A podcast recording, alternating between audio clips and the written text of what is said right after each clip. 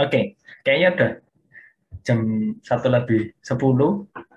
Kita kayaknya bisa langsung mulai ke acaranya pada siang hari ini. Uh, diskusinya akan dipandu sama Mas Aji. Mas Aji ini salah satu anggota Kalam Kopi, gitu. Kalam Kopi ini juga salah satu apa ya uh, unitnya, unit kerjanya yang ada di Koperasi Muda Kerja. Muda Kerja. Nah, silakan Mas Aji bisa dilanjutkan untuk masuk ke acaranya. Oke, siap Mas Bima. Terima kasih banyak. Uh, sebelumnya perkenalan dulu kawan-kawan. Assalamualaikum warahmatullahi wabarakatuh. Uh, selamat siang. Uh, kali ini saya akan bertindak atau berperan sebagai moderator dari salah satu apa rangkaian acara Festival Demokrasi Ekonomi ini yang diselenggarakan oleh kawan-kawan Gapatma Demeko yang di antaranya itu ada diskusi lomba dulu, lomba kemudian diskusi dan apa namanya virtual wall. Jadi ini adalah salah satu dari rangkaian Festival Demokrasi Ekonomi dan ini tampaknya yang paling lengkap ya karena ini juga lomba terus kita diskusi pameran apresiasi terus ada virtual wall juga nanti buat kawan-kawan yang mau ngisi kesan atau kritik atau saran atau impian atau harapan yang bisa dituangkan dan dicurahkan lewat Festival Demokrasi Ekonomi ini. Nah, virtual wall-nya bisa diklik di room chat di samping kanan panjenengan semua. Nah, mungkin kali ini eh, kita tampaknya apa namanya eh, sebelum masuk ke penjabaran atau penjelasan dari kawan-kawan akan menonton begitu. Bagaimana sih video-video yang menang di lomba Festival Demokrasi Ekonomi ini? Nah, tampaknya kita perlu untuk nonton itu. Nah, yang pertama ini mungkin juara favorit ini dari Mas Febri, tapi di apa di akun Instagramnya itu jenengku Indra gitu. Ini sama Mbak Ruci ya ini ya bikin videonya. Nah ini kita perlu nonton dulu guys. Nah. Silakan kawan-kawan.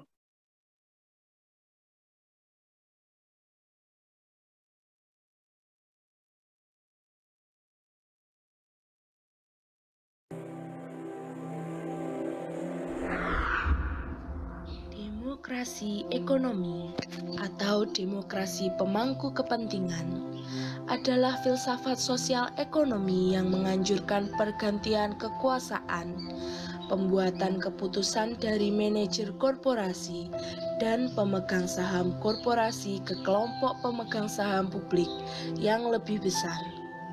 Termasuk di dalamnya pekerja, pelanggan, penyuplai, lingkungan sekitar, dan publik luas tidak ada definisi atau pendekatan tunggal yang mencakup demokrasi ekonomi, tetapi sebagian besar penduduknya berpendapat bahwa relasi milik di masa modern ini mengeksternalisasi biaya, mengesampingkan kepentingan publik untuk keuntungan pribadi.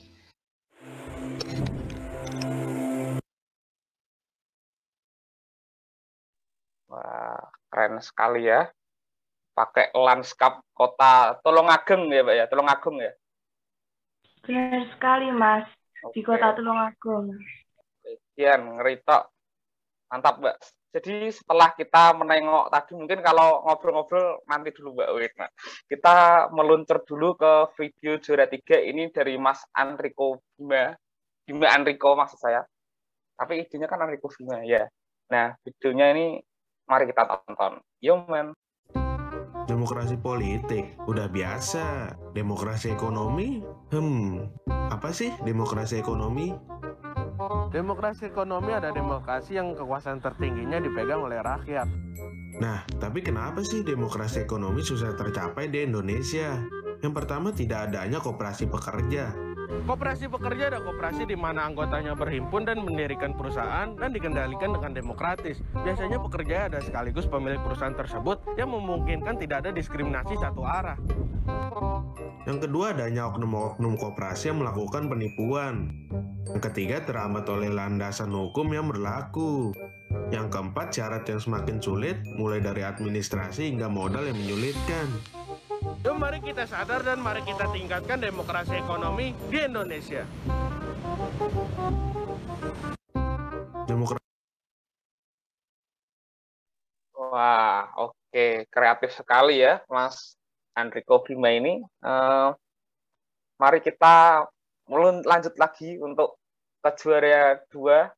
Ini ada Mas Eko Prastio. Ini ada di sini, Mas Eko.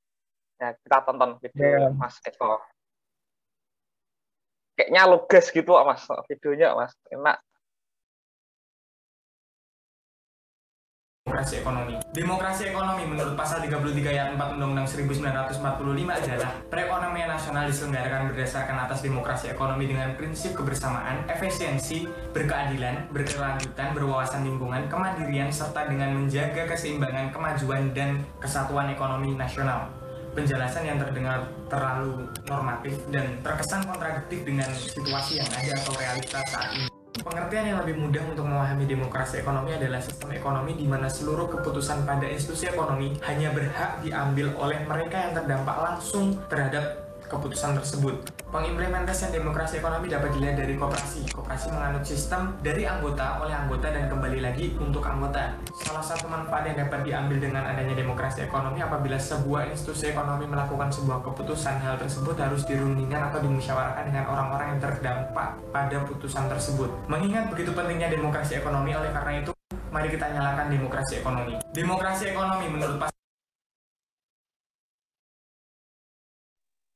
mari kita nyalakan demokrasi ekonomi. Enak. Nah, kita lanjut ke juara yang pertama. Ini dari Mas Rian Arafat. Nah, silakan kita tonton. Apa itu demokrasi ekonomi? Pernah mendengar perusahaan Mudragon asal Spanyol? Perusahaan yang 100% sahamnya dimiliki oleh para pekerjanya? Itulah contoh demokrasi ekonomi. Demokrasi ekonomi secara sederhana adalah segala bentuk kegiatan ekonomi yang prinsipnya dari kita, oleh kita, untuk kita. Demokrasi ekonomi merupakan antitesis atau perlawanan terhadap sistem kapitalisme. Dalam kapitalisme, para pemilik perusahaanlah yang berkuasa atas alat-alat produksi, keputusan, dan hasil keuntungan. Karyawan hanya sebatas mendapatkan gaji. Sedangkan dalam demokrasi ekonomi, kitalah pemilik perusahaannya. Kitalah pemilik alat-alat produksi, dan segala kebijakan akan diputuskan secara bersama-sama, satu orang satu suara. Keuntungannya akan dibagi secara merata untuk semua pekerja, sesuai tingkat kesulitan kerjanya. Perusahaan yang sesuai dengan demokrasi ekonomi adalah koperasi. Tapi sekarang, kenapa koperasi di Indonesia kian meredup? Apa itu demokrasi? Itu dia. Mari kita beri tepuk tangan, applause untuk keempat video tadi, guys. Luar biasa. Sangat-sangat mantap sekali. Uh, barangkali kita akan ngobrol-ngobrol. Kita mulai ngobrol-ngobrol. Nah, yang pertama-tama kita urut ya. Dari juara favorit dulu ini ada Mbak Ruci dari Tulungagung yang tadi bikin video apa konten-konten tentang demokrasi ekonomi dengan lanskap kota Tulungagung dan menyoroti bagaimana keadaan uh, enggak ekonomi juga ya tapi ya kayak aktivitas ekonomi mungkin yang dilakukan oleh orang-orang Tulungagung. Lah bisa diceritakan Mbak maksud dari video ini sebenarnya apa gitu? Monggo Mbak Ruci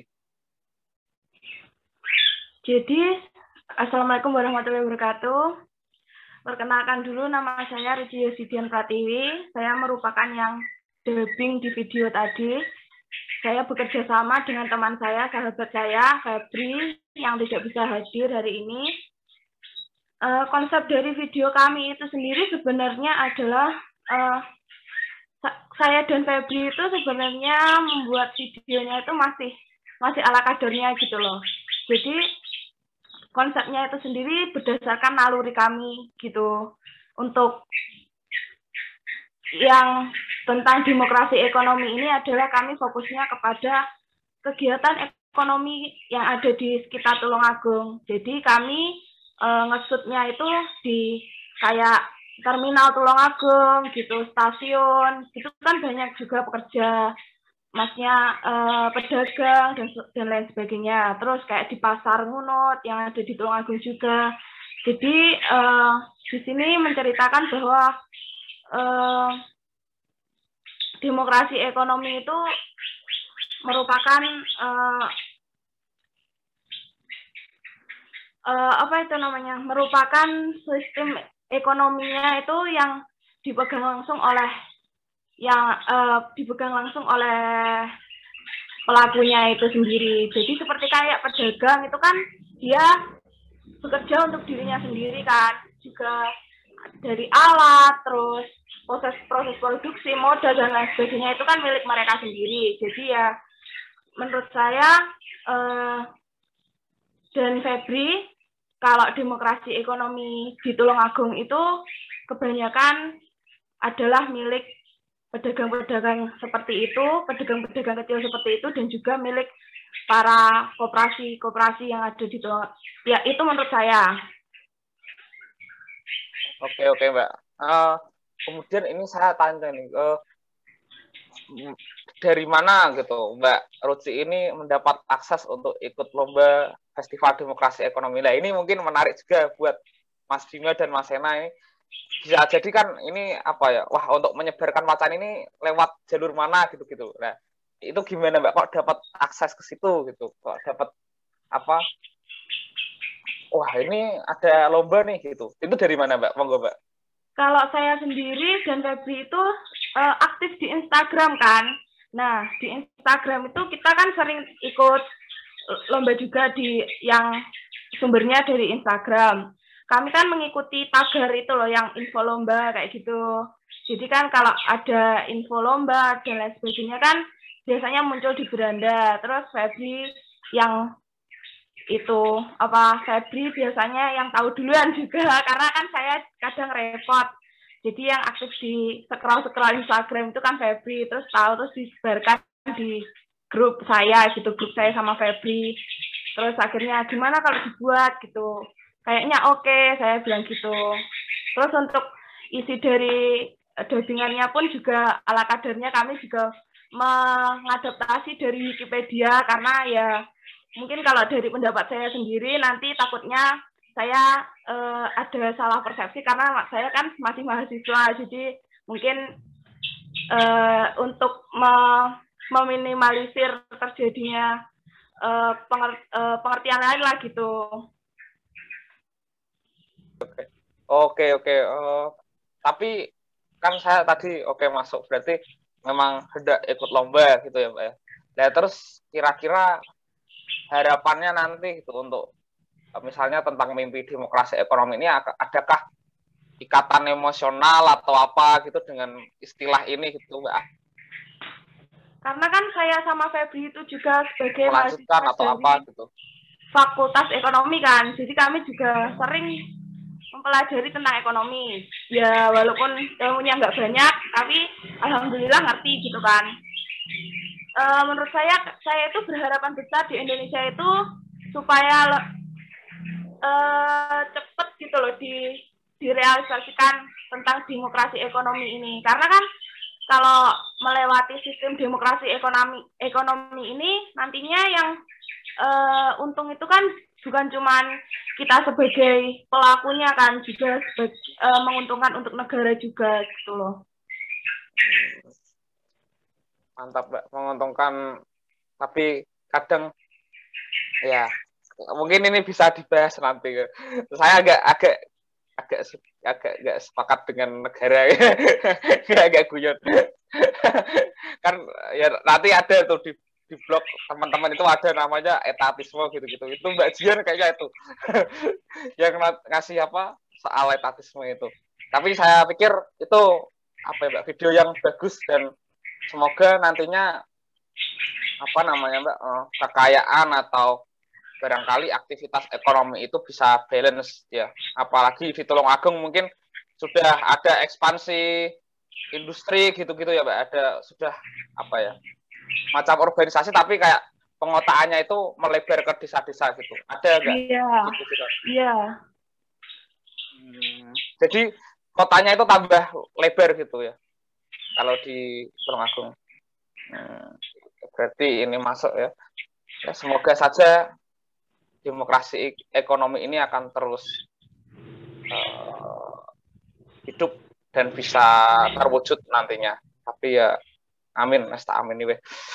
Uh, kemudian terima kasih banyak Mbak Ruci, tak sangat sangat sangat saya apresiasi dan teman-teman dapat mengapresiasi tentu saja. Kita lanjut ke ini ada ah, Mas Andreko Bima nggak hadir sayang sekali. Nah ini sebelum ke juara kedua ke Mas Eko Prastio, saya ingatkan kembali untuk mengisi pertanyaan itu melalui Slido, aplikasi Slido itu di room chat linknya udah ada. Nah itu silakan di obah-obah ke gitu di ubah-ubah ke terus diklik linknya klik ya nanti masuk itu bisa ngisi pertanyaan di situ oh iya tambahan mungkin kalau ada pertanyaan gitu tambahkan uh, subjeknya atau siapa yang mau ditanyain gitu. Nanti tak kasih kurung atau kasih apa gitu. Monggo. Nah. Kok Prastio ini yang juara kedua tadi karena Mas Bima Andriko sayang sekali nggak dapat nggak bisa datang ya. Jadi kita ke Mas Eko Prastio. Nah monggo Mas Eko Prastio uh, kenapa kira-kira kok bikin videonya berdiri sambil agak silo gitu tapi ya kenapa gitu monggo Mas Eko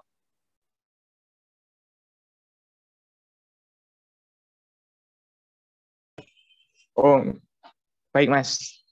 Jadi perkenalkan dulu, Assalamualaikum warahmatullahi wabarakatuh. Perkenalkan, nama saya Eko Prastio Sunardi, biasa dipanggil Tio. Di sini saya akan menjelaskan tentang proses bagaimana saya membuat video ini dari awal sampai akhir, dari praproduksi sampai pasca produksi. Boleh share screen, Mas? Boleh, boleh. boleh silakan, Mas. Boleh, silakan, silakan.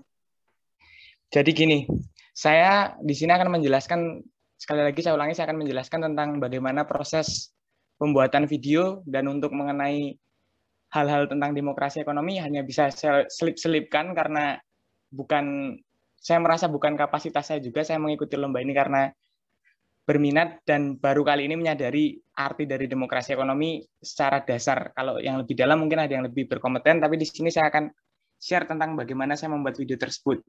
Yang pertama yaitu praproduksi. Pertama itu yang saya lakukan adalah mencari ide. Ide ide tersebut saya dapatkan dari tema dan subtema yang diangkat oleh Gapatma, yaitu tentang apa itu apa itu demokrasi ekonomi. Itu tema subtema yang saya ambil. Kemudian saya menentukan premis. Premis itu adalah berisi tentang karakter, tujuan, dan halangan. Di sini saya menemukan premis yaitu Tio, yaitu saya sendiri, ingin menjelaskan tentang apa itu demokrasi ekonomi dengan cara yang berbeda. Kemudian dari premis tersebut, saya lanjutkan dengan penulisan skrip. Seperti yang dilihat pada video saya itu, saya membaca, menghafalkan atau menghayati skrip yang saya tuliskan, atau menghidupkan skrip tersebut dalam bentuk video, nantinya di proses produksi. Skrip ini dan untuk mendapatkan skrip yang bagus itu adalah skrip yang mudah dipahami oleh para pembaca atau penonton video tersebut. Yang keempat adalah menentukan jadwal. Di sini saya menentukan jadwal di mana saya mendapatkan waktu luang. Di saat itulah saya membuat video tersebut. Yang kedua adalah reading. Yang kelima atau yang terakhir dalam praproduksi adalah reading. Reading itu adalah penghafalan dan pemahaman skrip yang telah saya tulis agar saat video tidak di berulang-ulang.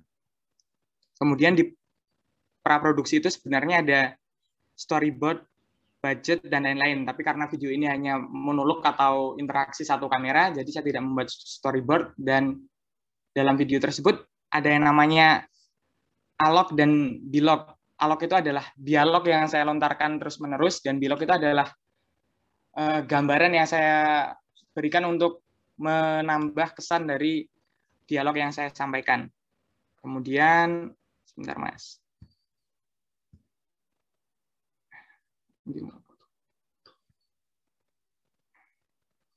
Sebentar ya, Mas. Siap, Mas. Santai saja. Ya. Kemudian produksi. Produksi itu ada empat, empat yang saya lakukan, empat tahap, yaitu yang pertama syuting, yaitu menghidupkan skrip yang telah saya tulis dalam bentuk video dengan memperhatikan tujuan awal atau premis yang telah saya buat. Yang kedua adalah menyiapkan peralatan. Di sini peralatan yang saya pakai adalah kamera Fujifilm X5T, mikrofon Boya, lighting stick lamp, dan dua stick lighting di di depan saya yang tidak terlihat di situ dan dengan lampu 60 watt dan di belakang itu kalau ada warna-warna itu juga termasuk stick lamp yang saya yang saya bawakan. Itu nanti bahasanya menuju ke arah three point lighting. Dan yang ketiga adalah setting kamera. Di sini saya menggunakan kamera dengan 24 fps dengan resolusi 1080 pixel. Dan di sini saya ingin sedikit membagikan tips dan trik yaitu untuk pengambilan video diusahakan sekali lagi agar saat reading atau saat membaca skrip itu benar-benar dihafalkan dan dipahami agar saat uh, pengguna saat proses syuting tidak diulang-ulang dan berdampak baik juga saat editing. Ketika proses syuting kita hanya sedikit yang diulang di situ saat di editing gampang. Tidak di cutting cuttingnya tidak susah. Dan yang terakhir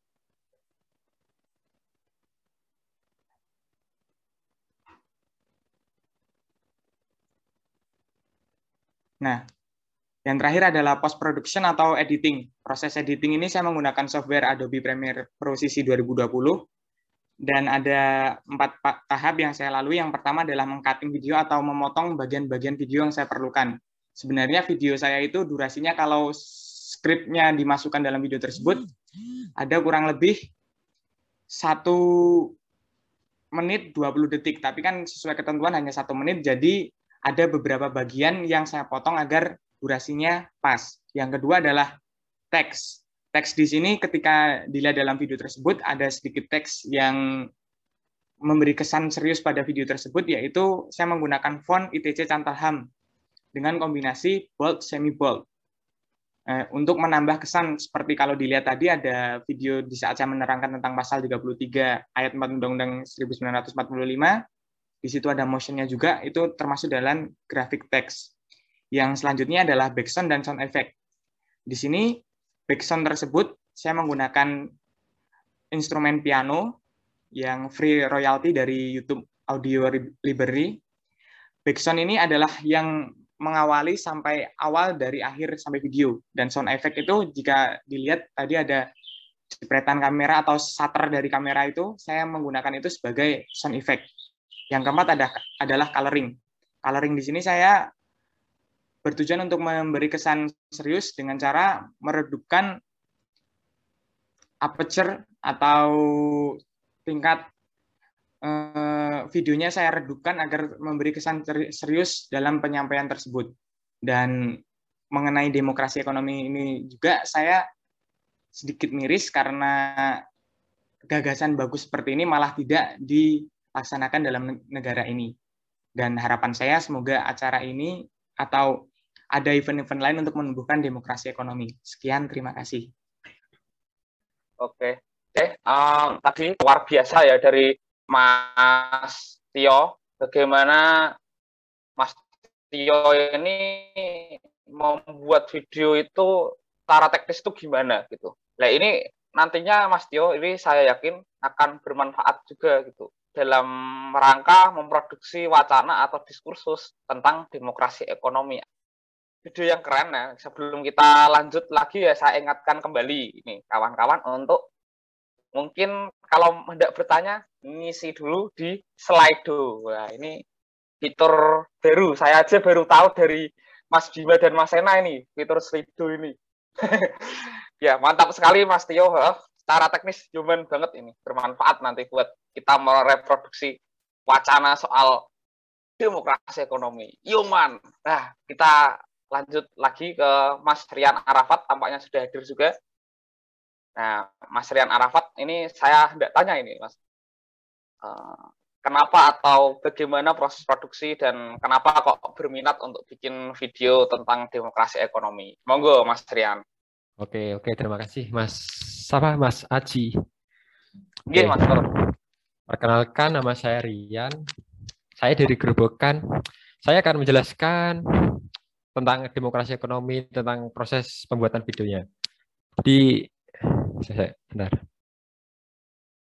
Oke.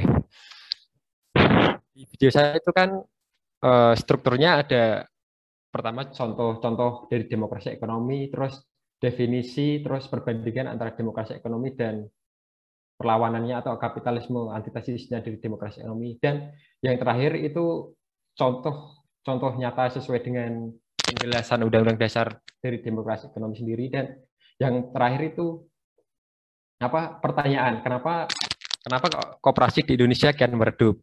Ya pertama contoh dari demokrasi ekonomi kan perusahaan Modragon yang perusahaan yang dikuasai saham sahamnya 100% oleh oleh karyawannya.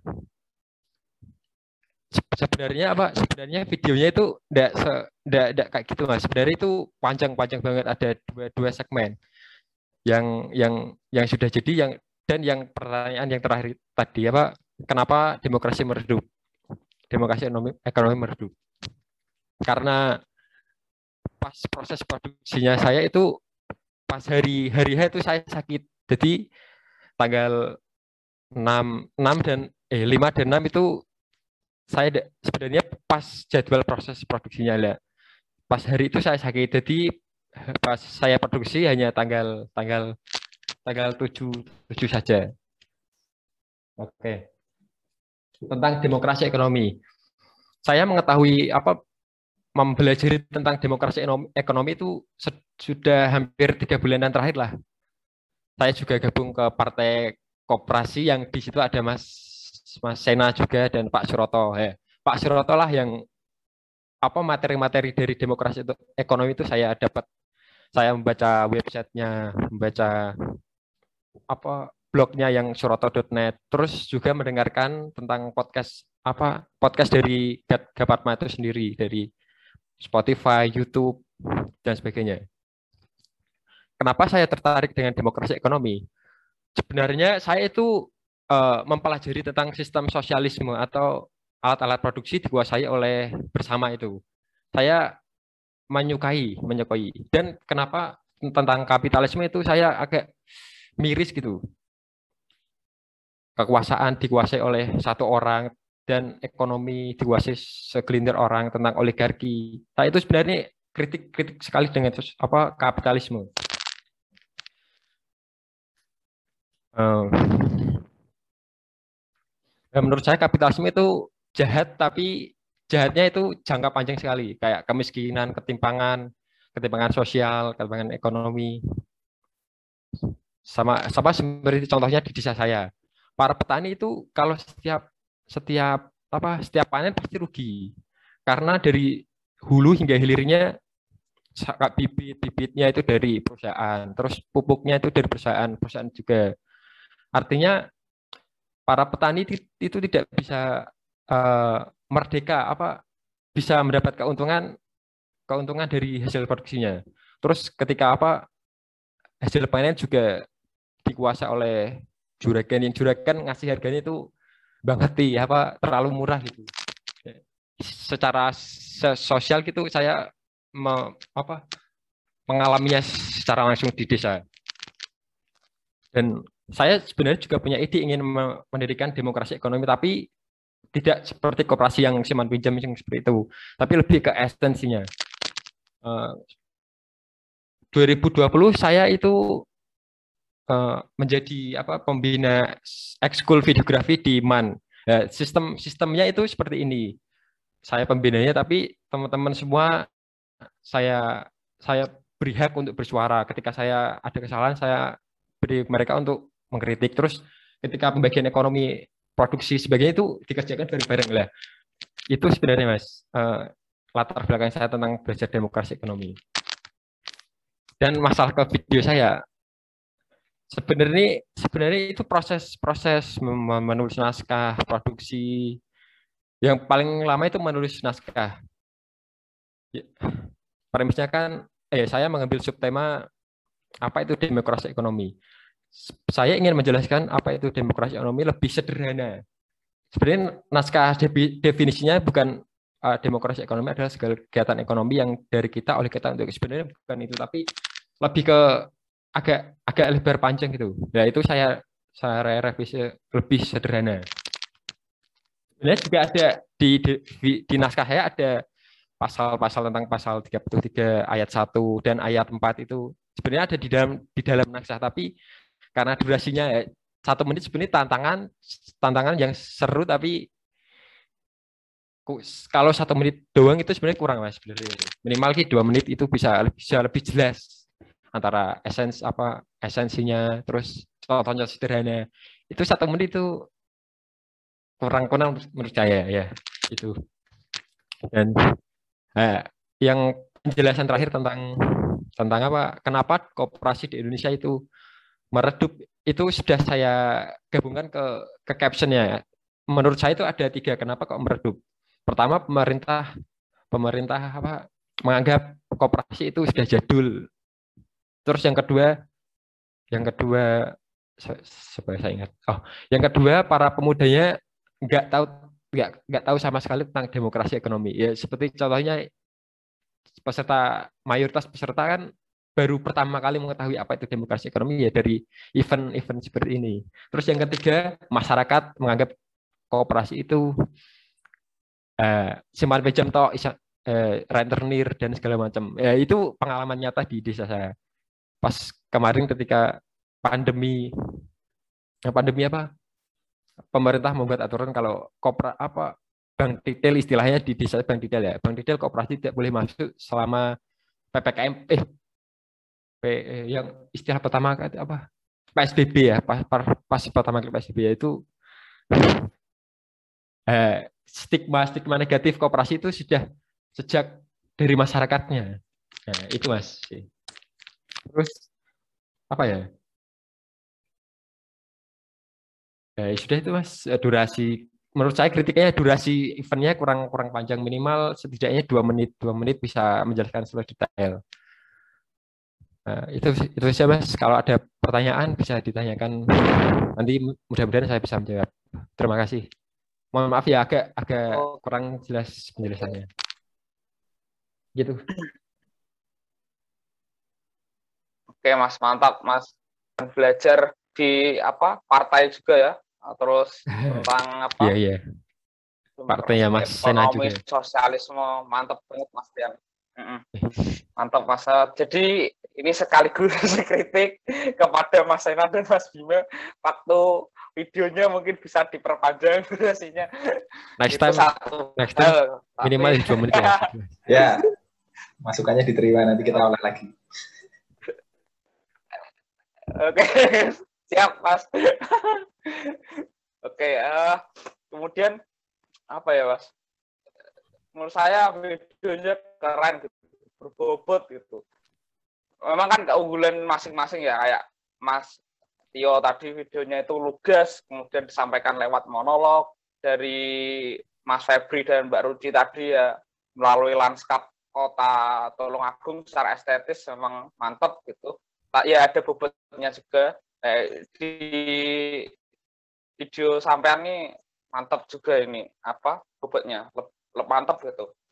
Nah, mungkin kita ya ini teman-teman kalau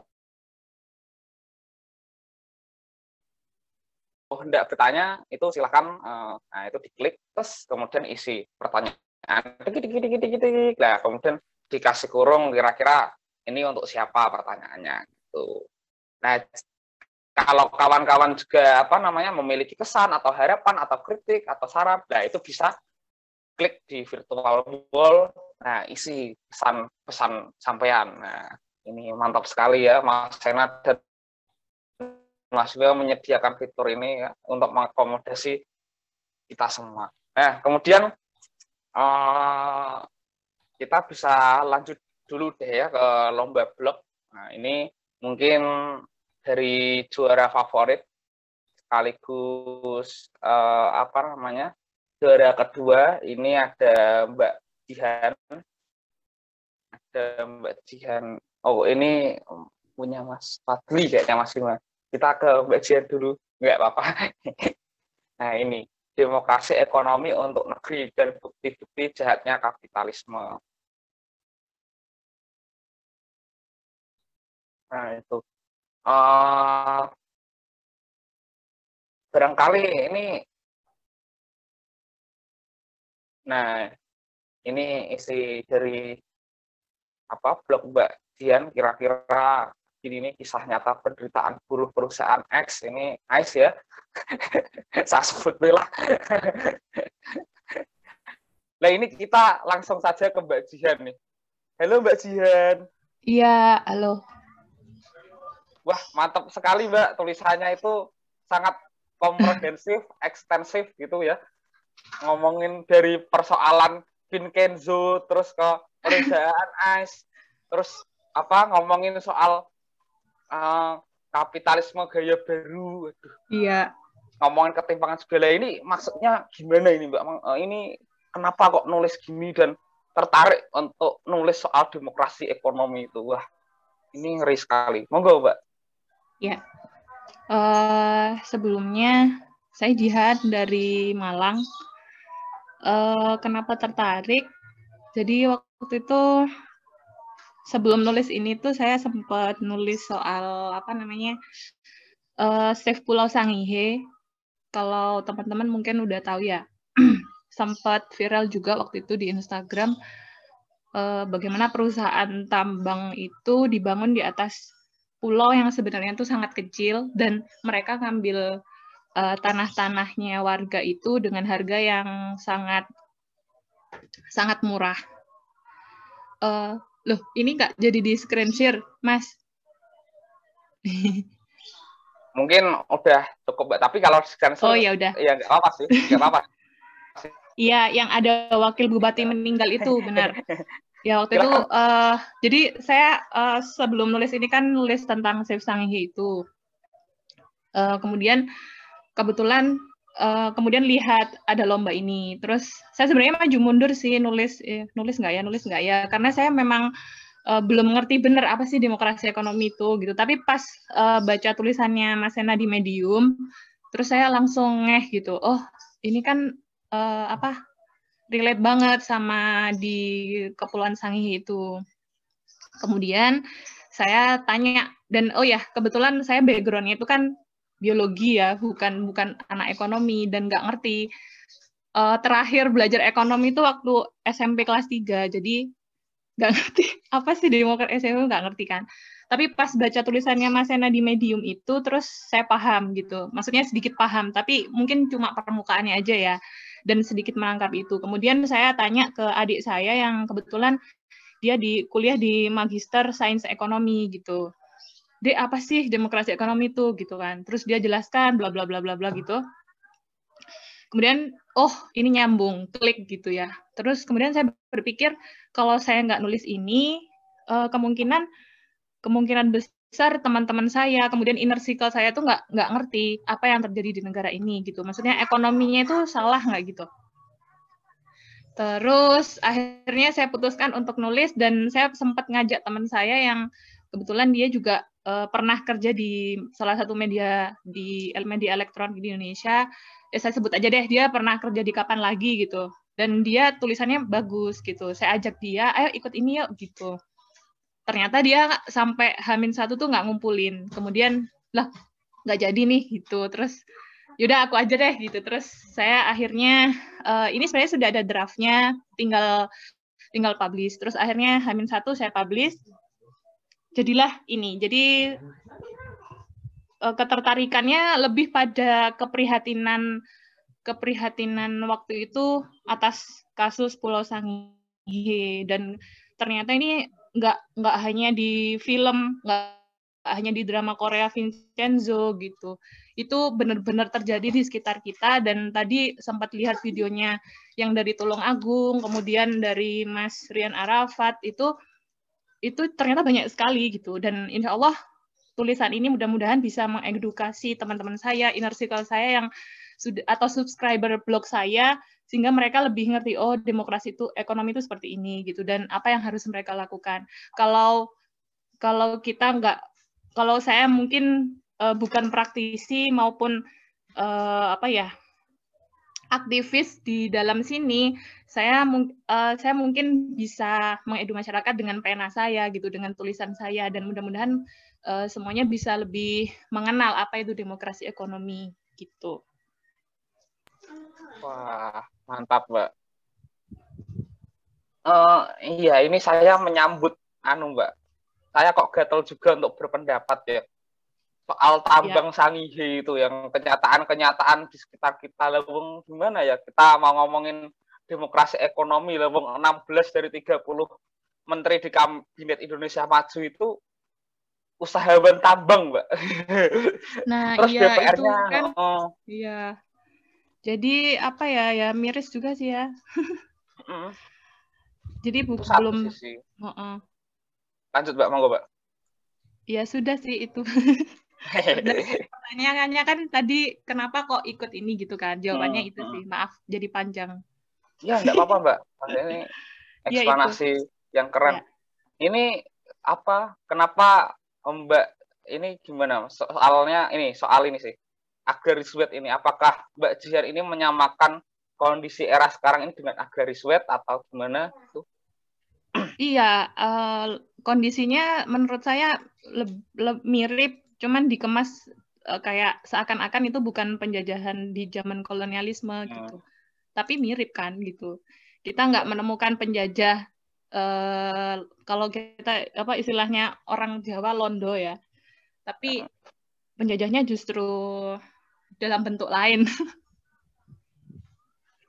Incunya beda mbak. Iya. Tetap aja seperti itu gitu sepakat sepakat. Ya keadaan kayak gini ya mbak ya. Ya yeah. ini saya cukup berterima kasih juga mbak apa dengan baca tulisan jenengan itu wah eh, ya, ngomong ke Vikenzo perusahaan Ice yeah. Sangihe waduh kapitalisme ternyata jahat. Ya Allah. Tuh ya Allah. Ya, ternyata masih ada mafia-mafia yang yang bentuknya itu bukan mafia kayak yang di Itali di film dra drama Korea Vincenzo, tapi mafia-mafia itu ada di pemerintahan, ada di sekitar kita gitu. Justru yang membuat kebijakan itu jadi mafia gitu. Nah, itu Mbak. Aduh, ya Allah. Cukup miris ya Mbak Jian ya. Iya. Okay. Ini mohon maaf ya Mbak ya, saya agak emosional soalnya saya masih mahasiswa semester 6 jadi aduh ini baca tulisan jenengan itu ya wah kapitalisme jahat pol gitu. Iya, ya, iya, ya, jahat, jahat um, sekali. Jahat sekali ya. Semoga ini kalau menurut sampean ini kira-kira sistem demokrasi ekonomi ini nantinya bisa diwujudkan enggak sih Mbak gitu? Itu pertanyaan saya. Nah, ini juga uh, ini juga jadi pertanyaan saya ke ke ke apa ya ke sumber riset saya. Jadi sebelum nulis itu kan saya riset dulu, termasuk ke riset uh, riset ke adik saya yang yang mendalami ilmu ekonomi itu dan dia bilang mungkin nggak sih Indonesia itu uh, bisa menerapkan sepenuhnya demokrasi ekonomi terus dia bilang susah. Kita ngalahin kapitalisme kapitalisme itu susah sangat susah ya. Uh, di mana dunia aja udah dikuasai sama kapitalisme gitu. Apalagi di Indonesia susah gitu. Cuman bukan berarti tidak mungkin gitu. Uh, kalau masyarakat semakin teredukasi soal demokrasi ekonomi kalau dulu kan kita belajar demokrasi di buku ekonomi itu cuman sebatas apa uh, apa tuh? Bagaimana sih cara uh, menentukan satu suara lewat musyawarah kayak gitu kan? Uh, pemilihan ketua kelas pemilihan ketua osis kalau di lingkup sekolah terus kalau di Eh, kampus dan pemerintahan seperti apa kan cuma sebatas itu. Kalau demokrasi ekonomi ini jujur saya baru dengar dan apakah mungkin dulu saya tidur waktu pelajaran ekonomi saya nggak tahu. Tapi ya ya emang baru dengar gitu. Tapi kalau semakin banyak masyarakat yang teredukasi siapa tahu nanti demokrasi ekonomi bisa jadi alternatif ya alternatif atau kebijakan baru yang siapa tahu teman-teman yang di sini nanti bisa uh, merumuskan undang-undang itu gitu. Amin. Amin ya robbal alamin. Oke, uh, mungkin gitu aja ya Mbak. Uh, ya. Jihan. Hmm. Ya, Nanti ya. kita akan apa namanya? Nih de, komentar dari Mas Bima. Tampaknya perlu saya baca juga. Enggak kok Mbak, memang demokrasi ekonomi enggak pernah dibahas. Waduh. Oh iya, berarti saya enggak tidur ya.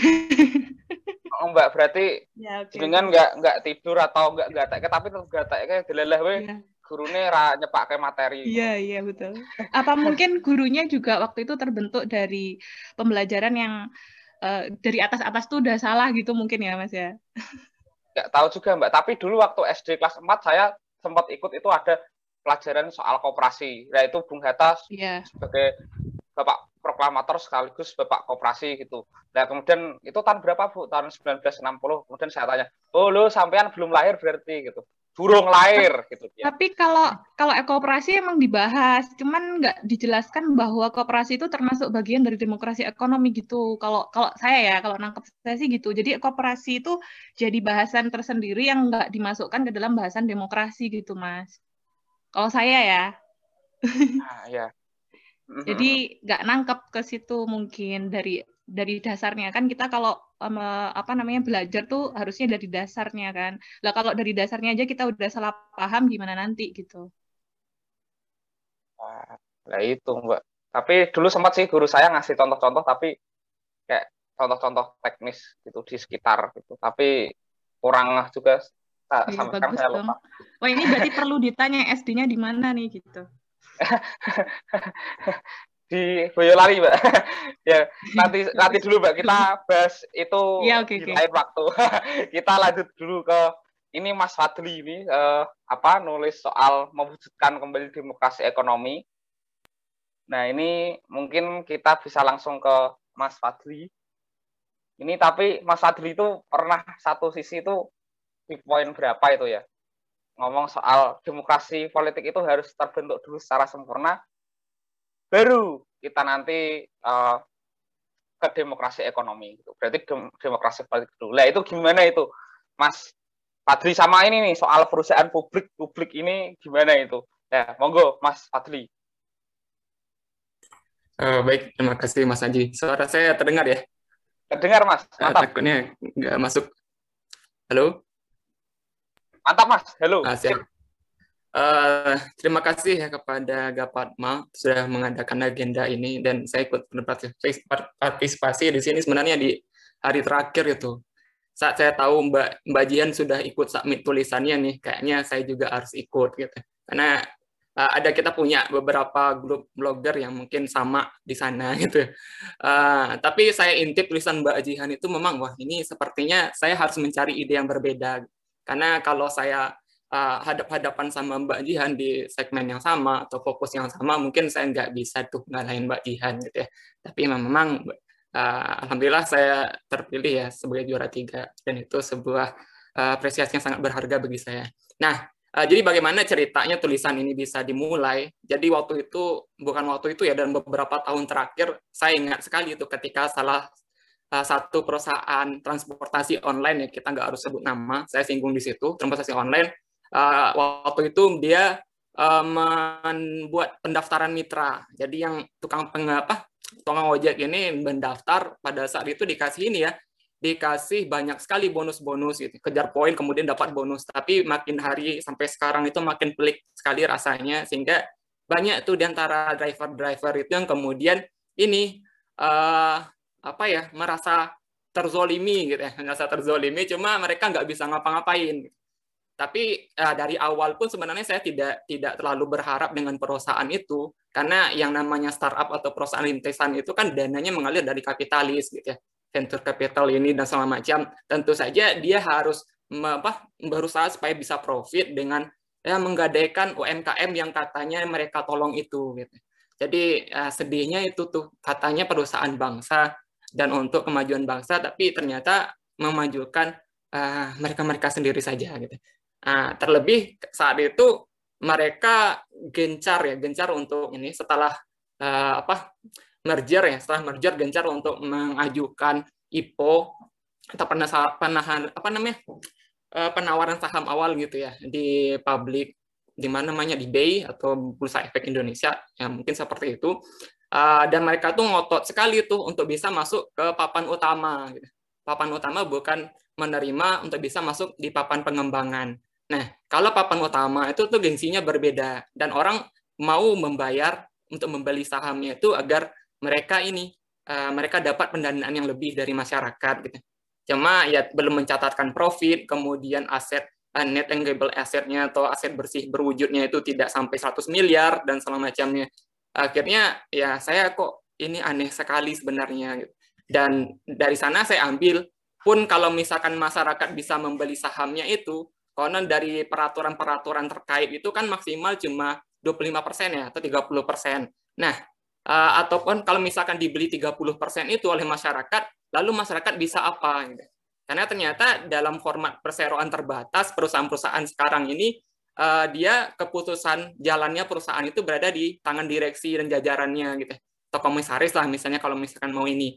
Uh, atau adapun rapat umum pemegang saham itu cuma dihadiri eh bukan cuma dihadiri ya, tapi bisa dihadiri kalau misalkan dia perusahaan terbuka oleh semua yang memiliki memegang saham itu, tapi uh, mirisnya lagi saham ini yang dijual ke masyarakat adalah saham yang biasa gitu ya. Saham biasa yang uh, umumnya nggak punya hak suara tuh. Kalaupun ada ya berapa persen lah hak suaranya dibanding dengan uh, korporasi-korporasi atau pemodal-pemodal yang punya banyak porsi saham di perusahaan publik itu. Padahal konon katanya perusahaan itu perusahaan terbuka gitu ya, dikasih embel-embel TBK di belakangnya. Dan itu saya contohkan salah satunya Garuda Indonesia gitu ya. Kalau Garuda Indonesia itu 13% sahamnya dimiliki masyarakat umum, 25 persennya dimiliki Khairul Tanjung, ya 60 persen dimiliki oleh negara. Cuma yang 13 persen ini bisa ngapa, bisa apain gitu ya, bisa ngapain di sana ya, nggak bisa apa-apa gitu. Makanya ini relevan dengan uh, konsep demokrasi ekonomi itu, konsep demokrasi ekonomi yang istilahnya sebenarnya saya baru tahu belakangan, tapi kalau soal kooperasi ya samalah dengan teman-teman sudah belajar dari sekolah gitu. Nah, itu agaknya perusahaan publik katanya atau perusahaan terbuka yang dia berformat seperti perseroan terbatas itu kan nggak sebenarnya perusahaan publik gitu. Artinya eh, publik cuma ditawari saham, kemudian nanti dibeli, uh, dibagi dividennya kalau misalkan dia untung gitu. Atau bagaimana saya kurang paham karena saya latarnya uh, teknik ya bukan ekonomi. Uh, kemudian bisa dijual balik ya, sahamnya dijual kembali ya. Sebatas itu gitu. Tapi tidak ada uh, manfaat lebihnya kepada masyarakat gitu di di sini. Makanya sebenarnya kalau perusahaan publik itu mau dibuat format terbaiknya yaitu tentang kooperasi itu. Karena di kooperasi itu ya ada beberapa artikel ini yang saya citasi di artikel ini. Uh, salah satunya kooperasi itu bisa ini ya mewujudkan apa itu agraria saya lupa uh, di bagian itu. Uh, pokoknya bisa inilah uh, mewujudkan keadilan terutama dalam uh, aspek uh, misalnya salah satu contohnya di agraris ya gitu. Misalnya di pertanian gitu.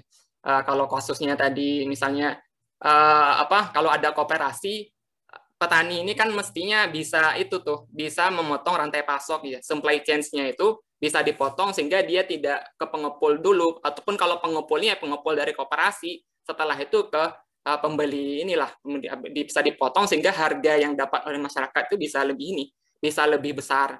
Nah, kan kasihan kalau misalkan tomat dibuang-buang saja, buah naga apalagi dibuang-buang karena tidak laku di pasaran gitu. Nah, uh, kemudian di akhir itu saya sebutkan tentang menyalakan kembali demokrasi, mimpi demokrasi ekonomi. Dan ini sulit sekali ya. Yang paling pertama sekali saya sampaikan itu mesti hidup demokrasi politik dulu tuh kan kita miris sekali kalau masyarakat sekarang itu ya cukup dibayar sekian kemudian dia mau mau memilih uh, orang tertentu gitu ya. Mungkin ada praktek-praktek money politik itu masih banyak gitu di di grassroots atau di akar rumput sehingga mereka nggak mikir bahwasanya pilihan politik itu bisa mempengaruhi nanti kesejahteraan ekonomi mereka gitu. Jadi memang nggak bisa nih PR besarnya bagaimana uh, apa eh, kursi-kursi politik itu diisi oleh orang-orang yang punya apalah punya kecenderungan atau mungkin perhatian terhadap demokrasi ekonomi yang hmm. artinya dia tidak uh, apa tidak menguntung apa berpikir untuk keuntungan dia sendiri tapi berpikir untuk keuntungan masyarakat. Tapi orang-orang yang idealis seperti ini susah sekali dicari ya. Kalaupun ada ya mereka tidak punya dana yang besar untuk menggerakkan masyarakat gitu menurut saya gitu. Nah, Kemudian beberapa intinya di akhir saya sampaikan uh, artinya ini PR besar kita tuh, PR besar kita sehingga tidak bisa kita mengandalkan satu orang saja. Artinya tidak bisa kita mengandalkan pemerintah yang kita tahu pemerintah juga bergerak karena ada kepentingan sponsor di situ. Kita tahu modal politik itu besar sekali gitu.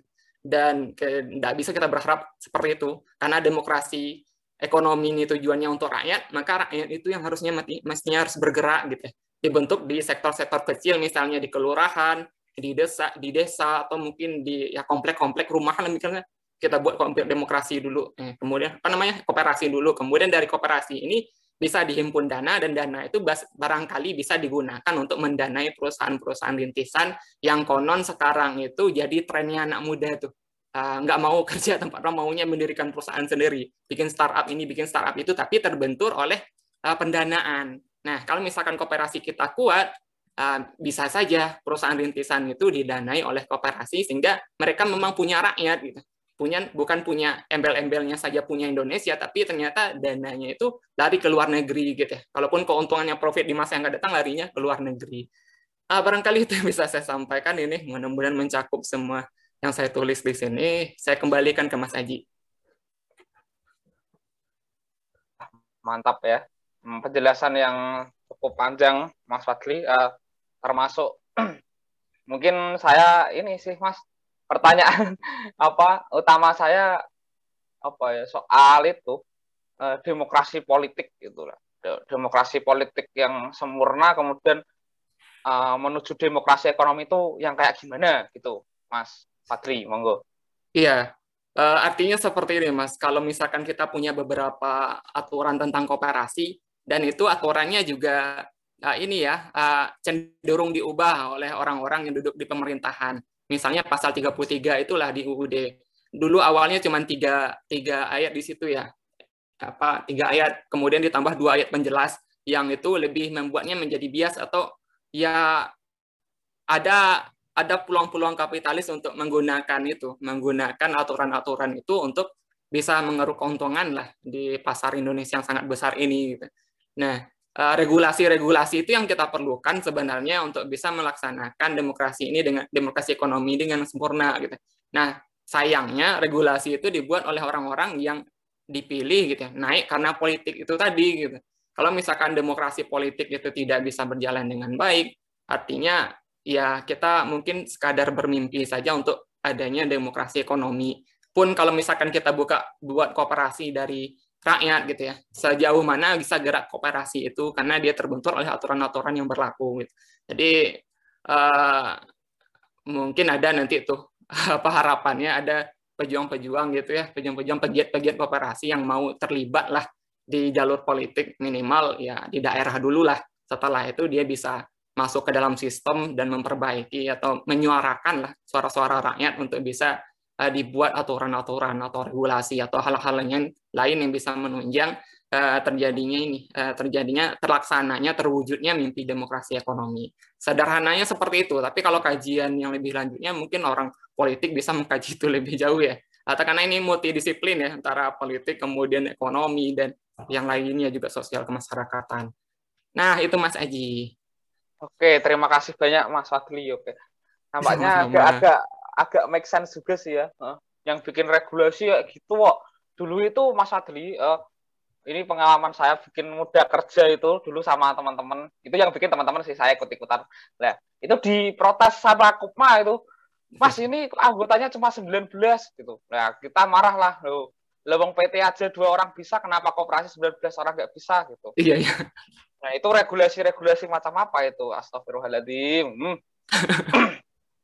itu satu hal. Lah kemudian kalau soal apa demokrasi politik itu nggak sempurna tapi kemudian ada demokrasi ekonomi mungkin kita boleh mencontoh misalnya di Spanyol itu bisa jadi apa CIC itu tetap bisa hidup gitu CIC itu Cooperativa Integral Catalana dan dia nggak ada badan hukumnya mas. Nggak legal itu CIC itu. Tapi dia bisa berdiri dan memiliki jaringan di seantero Katalunya. Wah, itu luar biasa sekali. Ini kita mungkin patut mencontoh CIC, kemudian bagaimana kita bisa memproduksi wacana sebanyak-banyaknya dan orang itu tertarik kemudian kita bikin kooperasi bareng-bareng Iya, tanpa badan hukum yang legal ya serapopo yang penting laku gitu. Nah itu mungkin nanti akan keren itu ya mas ya. Ya amin. Mungkin itu bisa ditulis di virtual world teman-teman. Kalau punya ide-ide kayak gitu monggo terima kasih banyak mas Adli. Mungkin kita bisa bergeser ke Mas Muhammad Fahri ini. Ya Allah. Aku jawab Mas Muhammad Fahri ini rada minder-minder piye tulisannya iwak teri diketok-ketok ngeri tok gitu loh. Luar biasa.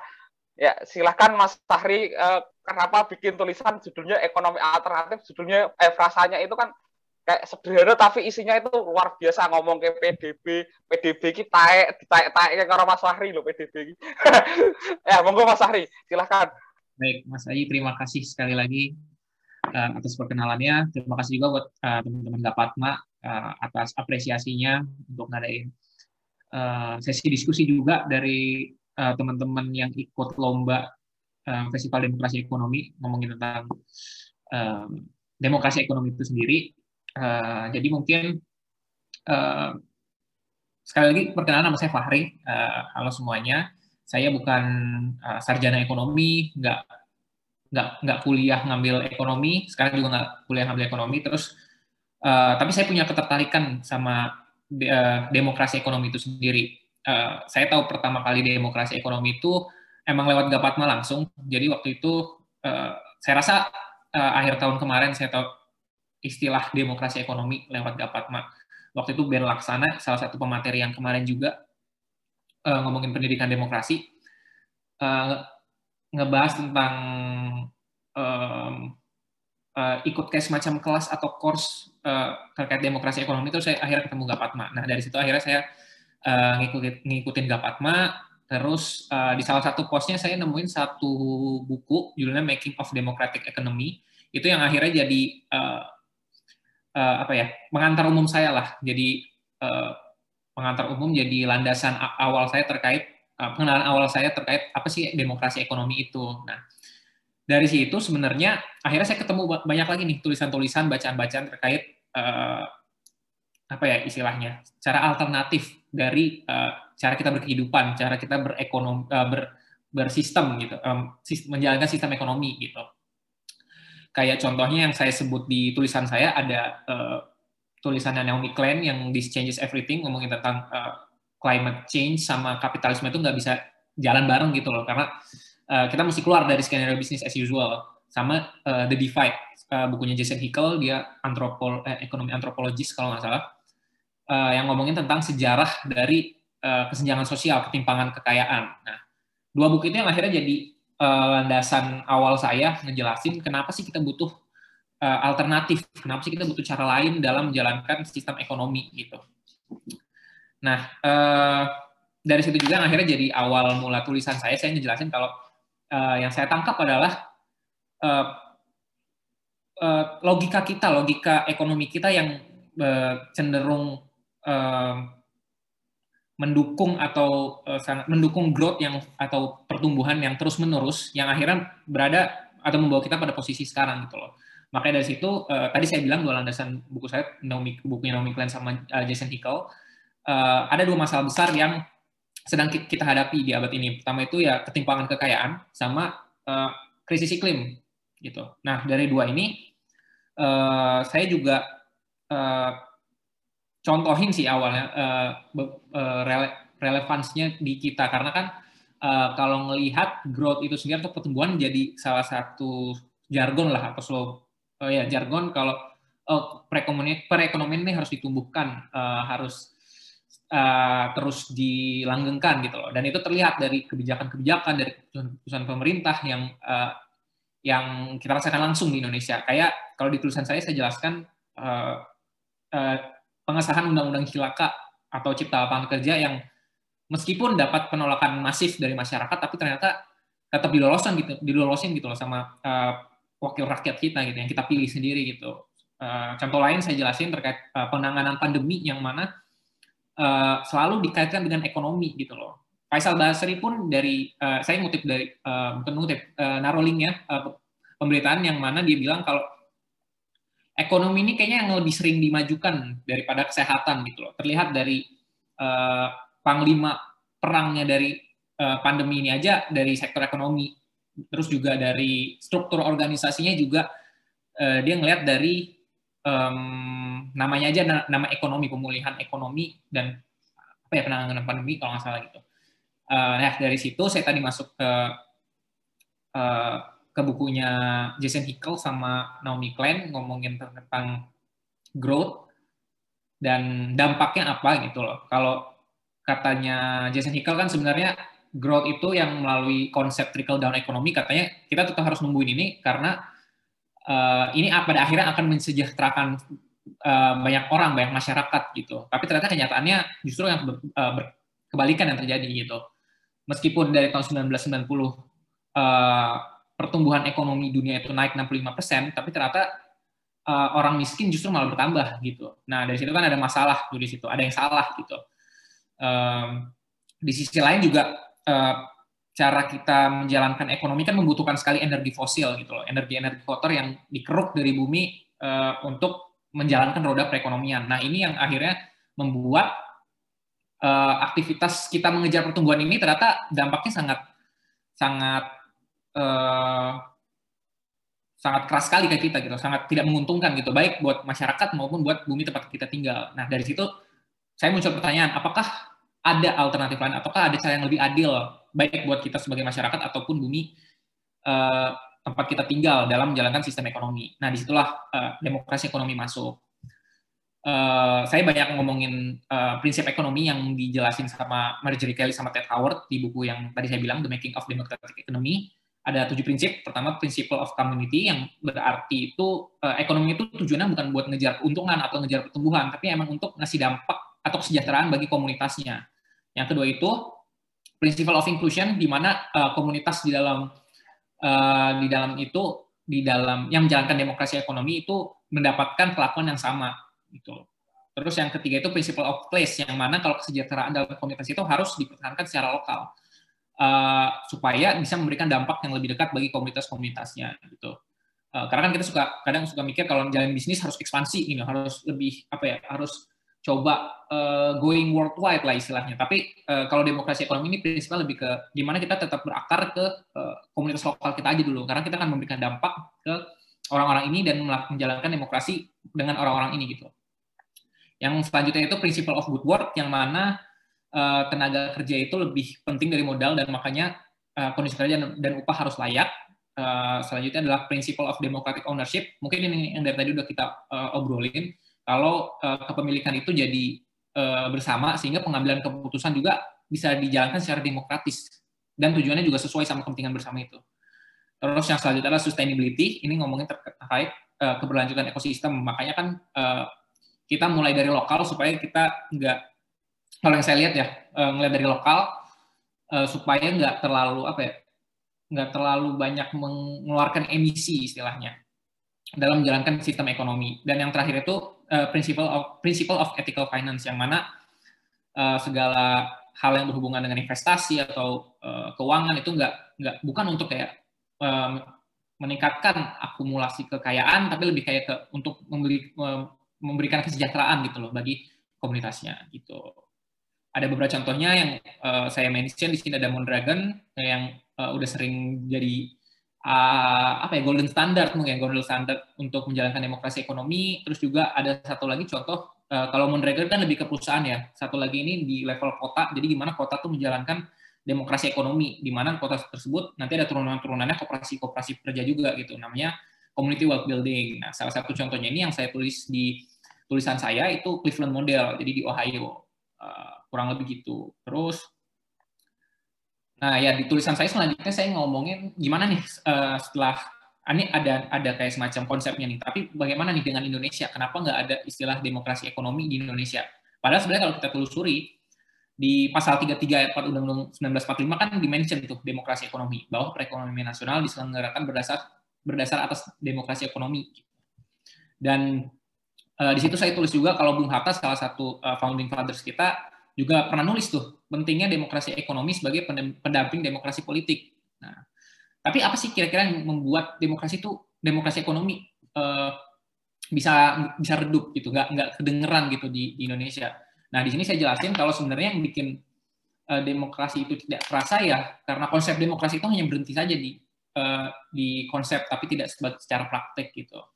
Kita bisa melihat dari uh, proses um, uh, atau kondisi-kondisi yang ada sekarang kayak misalnya usaha pelemahan KPK, terus ada represi terhadap aktivis dan jurnalis, uh, terus perebutan tanah adat dan lain sebagainya. Jadi ada beberapa kasus-kasus yang emang dijalankan sama pemerintah tapi ternyata nggak sesuai gitu loh, nggak mensejahterakan masyarakatnya. Dan kalau kita lihat kan memang, kita menjalankan uh, pemilu atau pilkada setiap beberapa tahun sekali, tapi ternyata ya masyarakat hanya stop sampai situ aja gitu.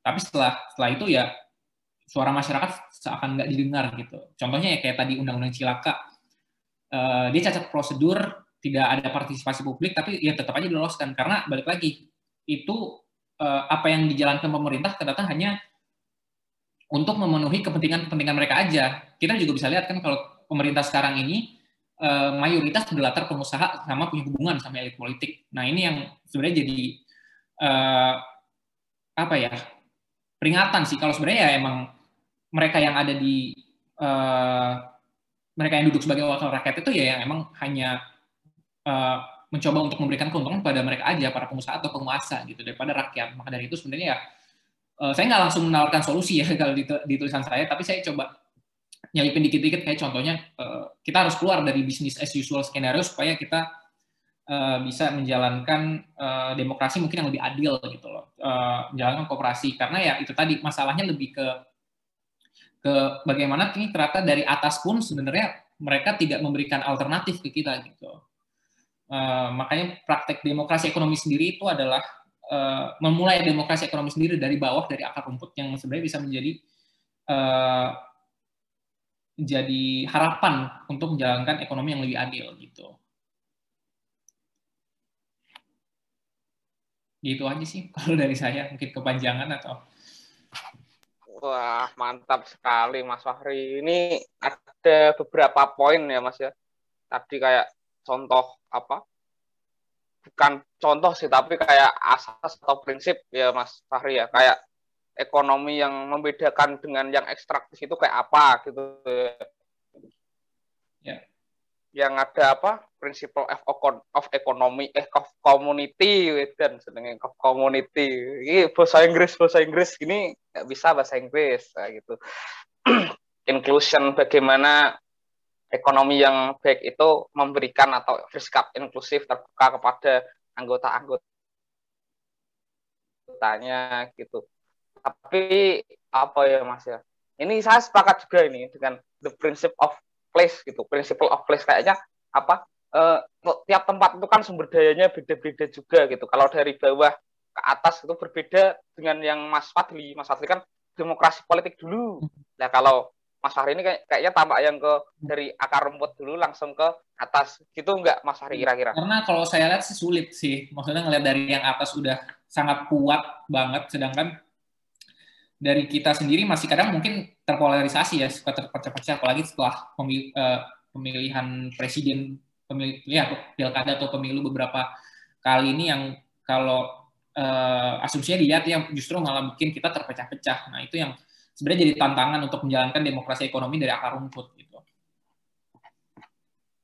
Ya, betul betul betul tantangan karena memang terpecah. Mm -hmm. Berarti ini intinya uh, Mas Fahri juga itu ya agak digerakan degrade degrade gitu Mas Fahri. Oh, degrade ya. Uh, sebenarnya ngomongin uh, apa ya tulisan saya ini di kalau lihat awal-awal sebenarnya bisa bisa mengarah ke mana-mana. Pertanyaan saya kan bagaimana kita uh, membuat suatu sistem ek ekonomi atau cara berkehidupan yang lebih adil. Dan kalau ngelihat sebenarnya banyak banget nih uh, banyak banget nih celah-celah uh, ya kita untuk melakukan cara yang lebih adil, cara yang lebih manusiawi, cara yang uh, lebih bermartabat dalam menjalani kehidupan. Kayak tadi demokrasi ekonomi salah satunya, di growth juga salah satu konsep yang sebenarnya saya masih pelajari tapi masih mungkin masih asing banget buat uh, banyak orang ya. Um, ya kayak ada lagi istilah gift economy itu ngomongin bagaimana kita ekonomi itu berbasis uh, hadiah gitu loh. Jadi nggak berdasarkan kayak transaksi gitu. Tapi ya sebenarnya banyak banget kalau ngomongin tentang cara-cara alternatif, uh, banyak banget cara-cara yang lebih beragam banyak. Itu juga berdasarkan uh, apa ya nilai-nilai yang sebenarnya udah di, dipegang oleh kayak leluhur-leluhur atau budaya-budaya dari masyarakat adat gitu. Nah, saya sebenarnya lagi baca satu buku menarik judulnya pluriversal. Jadi dia kayak uh, pluriversal uh, post development dictionary. Jadi kayak semacam dia tuh bentuk bukunya itu kayak uh, kayak kamus gitu ngasih list-list berbagai macam uh, solusi bukan solusi sih bilangnya tapi cara hidup cara hidup yang berlandaskan pada uh, berlandaskan pada nilai-nilai nilai-nilai leluhur. Ada nilai-nilai leluhur ada dari uh, dari agama terus juga ada nilai-nilai modern juga gitu loh yang sebenarnya masih masuk gitu loh sama nilai-nilai leluhur. Uh, dan itu uh, menarik sih ngeliat kalau ternyata banyak loh cara yang bisa kita uh, bisa kita jalani supaya hidupnya itu lebih lebih adil lebih sejahtera buat semua gitu nah itu sih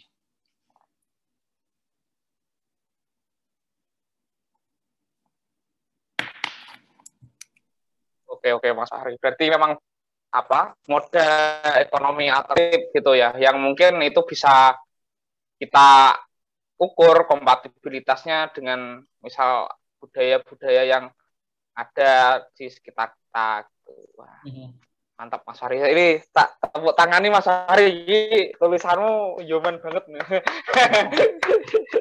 oke ya kemudian hmm, ini saya mengingatkan uh, kepada teman-teman ini ya uh, untuk barangkali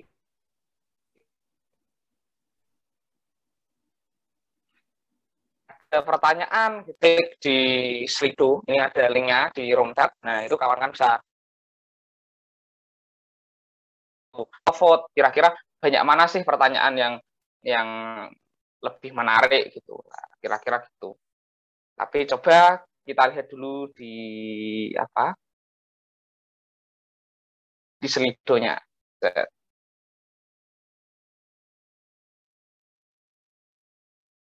Oh.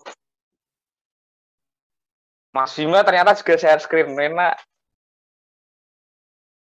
Iya, tapi belum ada yang bertanya sepertinya, Mas. Tampaknya belum ada, Mas. Iya. Berarti kalau tidak ada pertanyaan, ini kita anu aja ya, apa? Uh, raise hand aja, barangkali. Ya, raise hand. Raise hand, boleh raise hand. Ada yang mau bertanya? Nah, silahkan, monggo teman-teman. Kalau ada pertanyaan nih, macam-macam tadi tulisan, barangkali mau nyanggah tulisannya Mas Fadli atau nyanggah tulisannya Mas Fahri, oh, kok itu padahal saya ini pengen hidup seperti kapitalis ingin mau nombok kekayaan. Misalnya kan boleh saja. Monggo teman-teman. Silahkan bertanya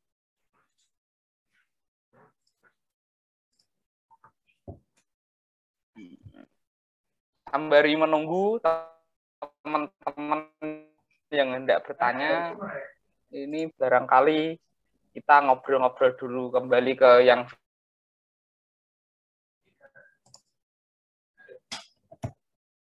video tadi ada apa?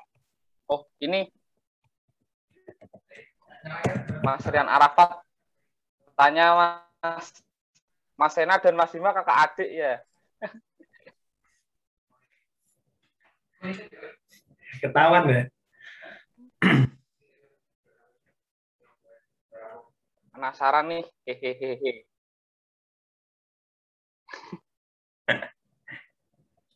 Berarti kakak adik ya mas. Iya. Ini monggo iya, dijawab Mas Senat. Iya iya benar. Benar. Kebetulan.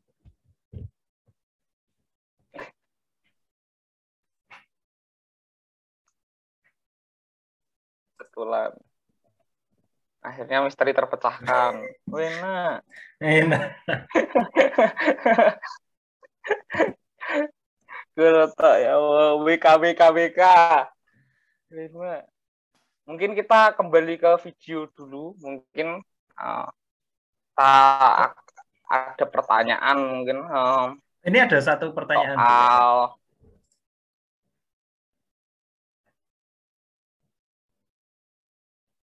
Oh, ada satu pertanyaan, Mas. Wah, nah, ini Mu- Mas Muhammad Fahri, boleh diceritakan tentang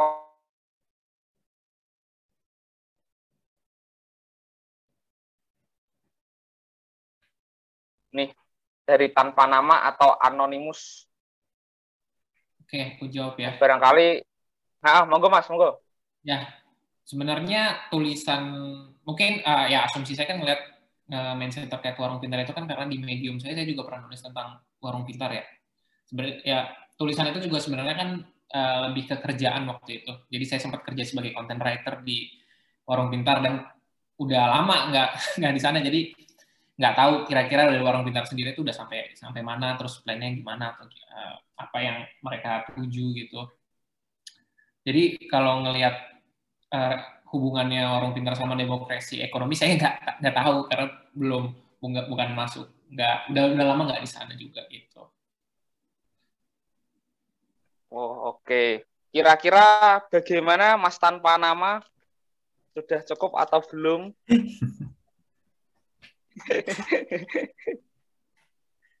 Kalau belum ya silahkan raise hand atau enggak raise hand ding ya tulis aja di Slido kawan-kawan. Apa? Atau mungkin gini deh Mas, saya kok jadi ada pertanyaan tambahan ya. Warung pintar itu sebenarnya itu forum atau itu komunitas atau kooperasi itu Mas Warung Fahri pintar, ya, warung pintar itu startup. Startup yang ngasih apa ya? Kalau terakhir saya sana ya kasih channel buat warung gitu sih dengan teknologi gitu. Hmm. Ngebantuin distribusi, ngebantuin masuk teknologi. Lah itu kira-kira satu tempat itu jadi kayak bikin teknologi-teknologi yang mutakhir gitu, Mas Fahri. Enggak, lebih kayak ke warungnya tuh di macam apa ya? Dibikin modern mungkin istilahnya ya. Maksudnya dipasang kayak wifi, colokan buat uh, terus ada sistem IoT juga. Jadi hal-hal uh, kayak gitu sih.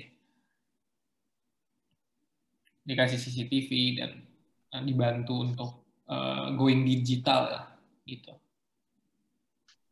Wait, Dian, going digital itu berarti kayak warung kopi gitu berarti, Mas Fahri? Iya, kurang lebih gitu. Hmm, warung kopi, terus ada wifi, ada fitur-fitur mutakhirnya, terus warung itu jadi lebih pintar. Iya, kurang lebih gitu. Oh, enak. Oke, terima kasih banyak Mas Fahri. Nah, ini teman-teman kalau tidak bertanya silahkan uh, isi slide-nya, kemudian tuliskan nama gitu. Ini sebenarnya Mas tanpa nama siapa? Ini kan kira-kira udah cukup atau belum gitu kan bisa dikonfirmasi. Monggo Mas tanpa nama kira-kira sudah cukup atau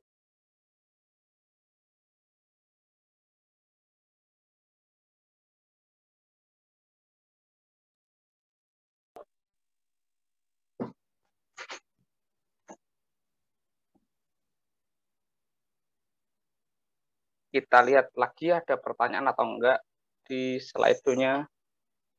Nah, ini ada ide Gapatma itu berasal dari mana ya? Kenapa kok mau membuat atau menginisiasi kampanye dari sistem ekonomi, demokrasi ekonomi? Silahkan Mas Sena dan Mas Bima, anonimus juga. Monggo, Mas. Ya, terima kasih untuk pertanyaannya ceritanya itu sebenarnya kegelisahannya mungkin banyak yang teman-teman rasakan juga ya dari teman-teman penulis maupun uh, yang bikin video pendek gitu. Jadi kita tuh Bima tuh dulu jurusannya bisnis manajemen.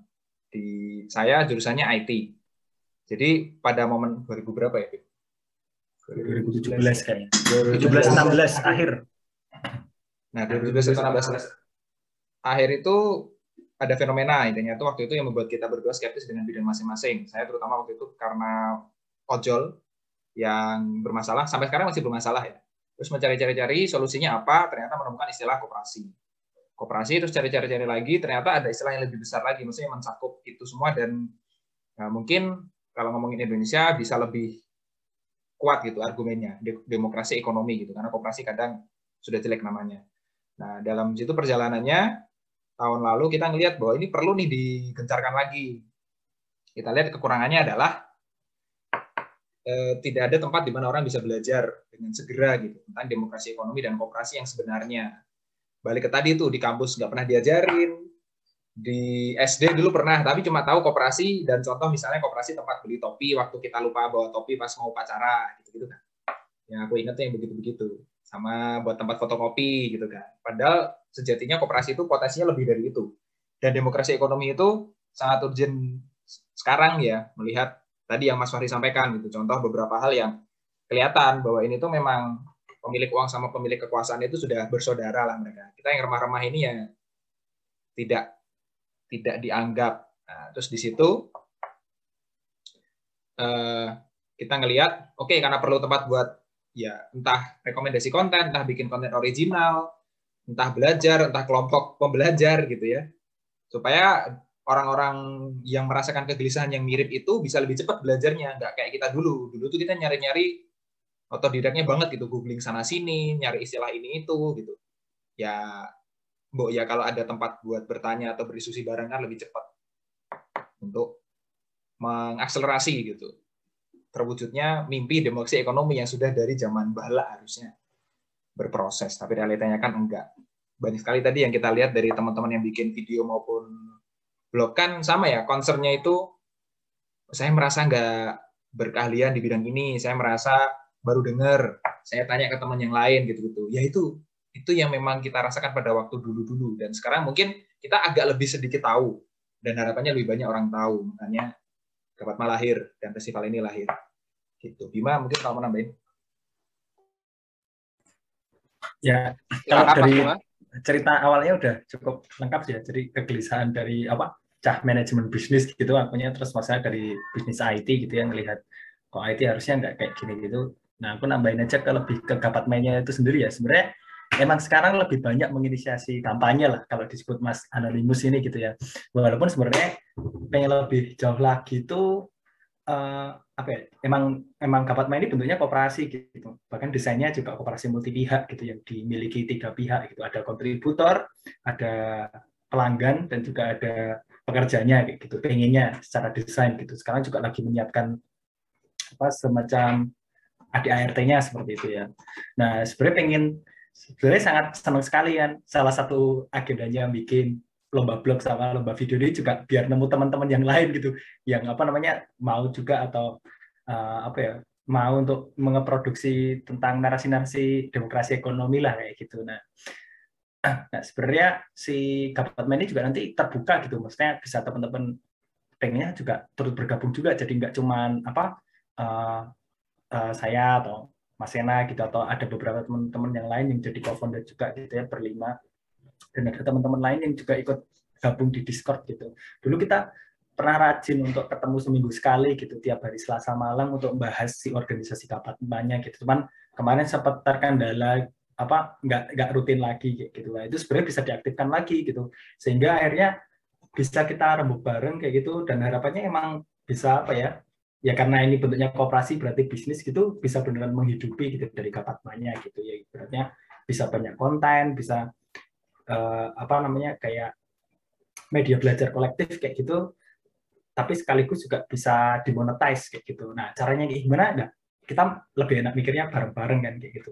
Jadi akhirnya mungkin sekarang emang caranya kampanye dulu ya tapi sebenarnya harapannya emang jadi sebuah kooperasi yang bisa menghidupi orang-orang yang bekerja di situ kayak gitu.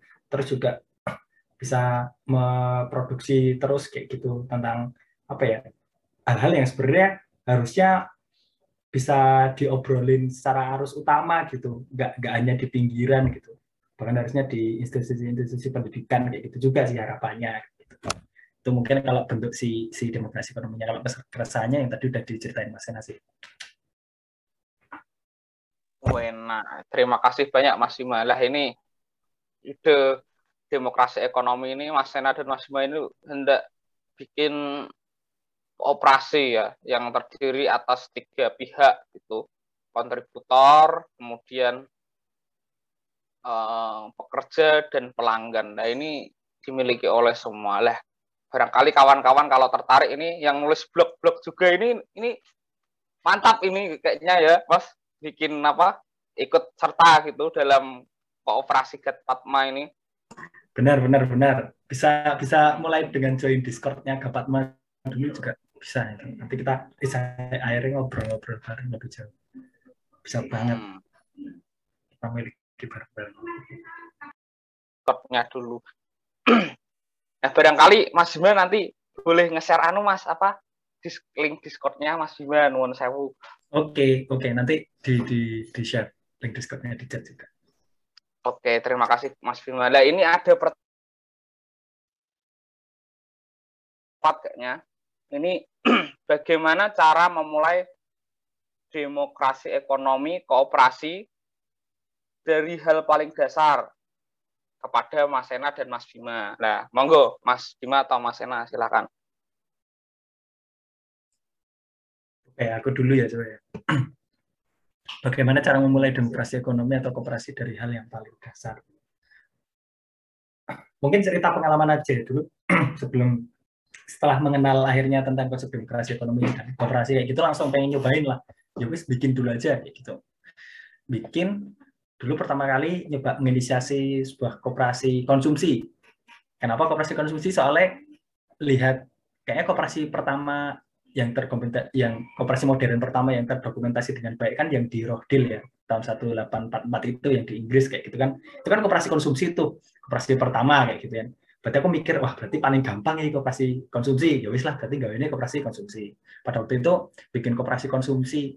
Namanya koperasi Ardini itu tuh koperasi yang uh, intinya tuh kan kita kan pada waktu itu ngontrak uh, kebetulan saya sama Mas dulu pengusaha kecil lah UKM gitu. Mas di bidang IT saya di jahit menjahit kayak gitu. Kita satu kantor satu rumah gitu. Terus kan uh, namanya anak kantor sering minum kopi minum teh kayak gitu. Nah pengennya kita pantry-nya tuh kita miliki bareng-bareng satu kantor Nah, jadi koperasi konsumsi buat menyediakan kopi, teh, dan minuman-minuman kayak coklat kayak itu tiga minuman itulah gitu. Itu kita provide bareng terus nanti profitnya juga kita bagi bareng kayak gitu.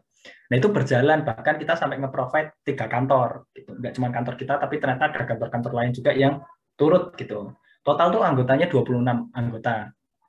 Nah namun cuma berjalan 10 bulan atau setahun kayak gitu. Akhirnya kita bubarkan Alasannya karena ternyata eh, apa ya?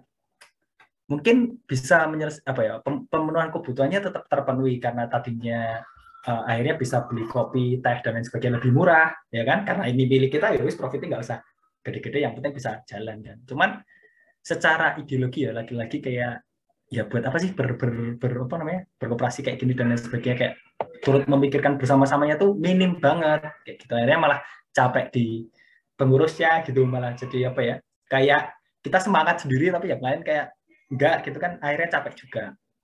Nah, akhirnya dibubarin terus berpikirlah kayak kayaknya bisa mulai dengan ikut ke koperasi yang beneran gitu. Ikut koperasi yang beneran dulu aja lah. Toh namanya koperasi pasti sukarela dan terbuka kan. Nah mending gedein yang membesarkan yang sudah ada daripada bikin baru lah itu pasti akan lebih mudah gitu. Nah, dari akhirnya bikin apa gabung-gabung koperasi itu tuh uh, kembali ke pertanyaan ya, apa ya asumsinya kan berarti uh, me, dari yang hal yang paling apa bagaimana caranya dari hal yang paling dasar. Asumsi yang pertama adalah yang paling mulai dari yang paling mudah.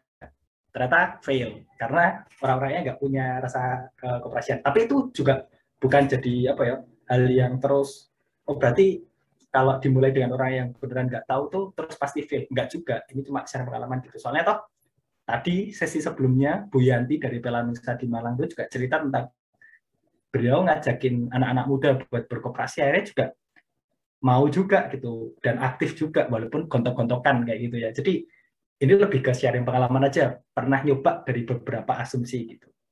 Terus yang kedua nyobain dengan gabung kooperasi berarti kan asumsinya bahwa teman-teman yang di dalam koperasi itu sudah paham tentang koperasi kayak gitu ya. Nah, tapi sering kali masalahnya adalah tidak memenuhi kebutuhannya kayak gitu akhirnya. pun memenuhi kebutuhan biasanya juga secara ideologi itu nggak nggak apa ya nggak nggak bisa langsung in gitu akhirnya mendorong juga tentang ide-ide demokrasi ekonomi atau kooperasi atau belanja di produk-produk yang lebih apa ya lebih apa di, di provide oleh kooperasi gitu.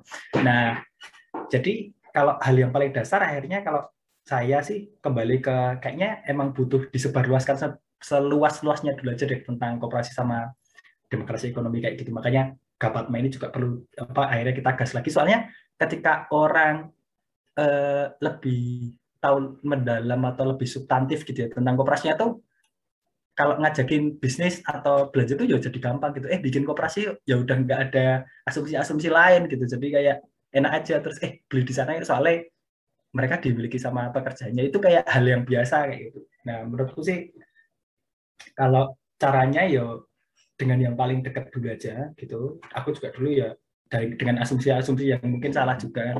Dimulai dari yang paling dekat dari teman-teman kalau tadi Mas Rian di desanya kayak ada apa uh, tentang pertanian ya dimulai dari situ dulu aja gitu. Uh, pasti akan lebih lebih mudah kayak gitu. Dimulai yang paling dari paling dekat aja sih gitu. Dan biasanya sih tentang yang perlu diwanti-wanti sih perkara pemenuhan kebutuhan dasarnya sih namanya koperasi itu bisnis ya. Jadi ya tetap harus bisa memenuhi kebutuhan. Kalau enggak nanti akhirnya pada cabut juga anggotanya. Gitu. Itu aja.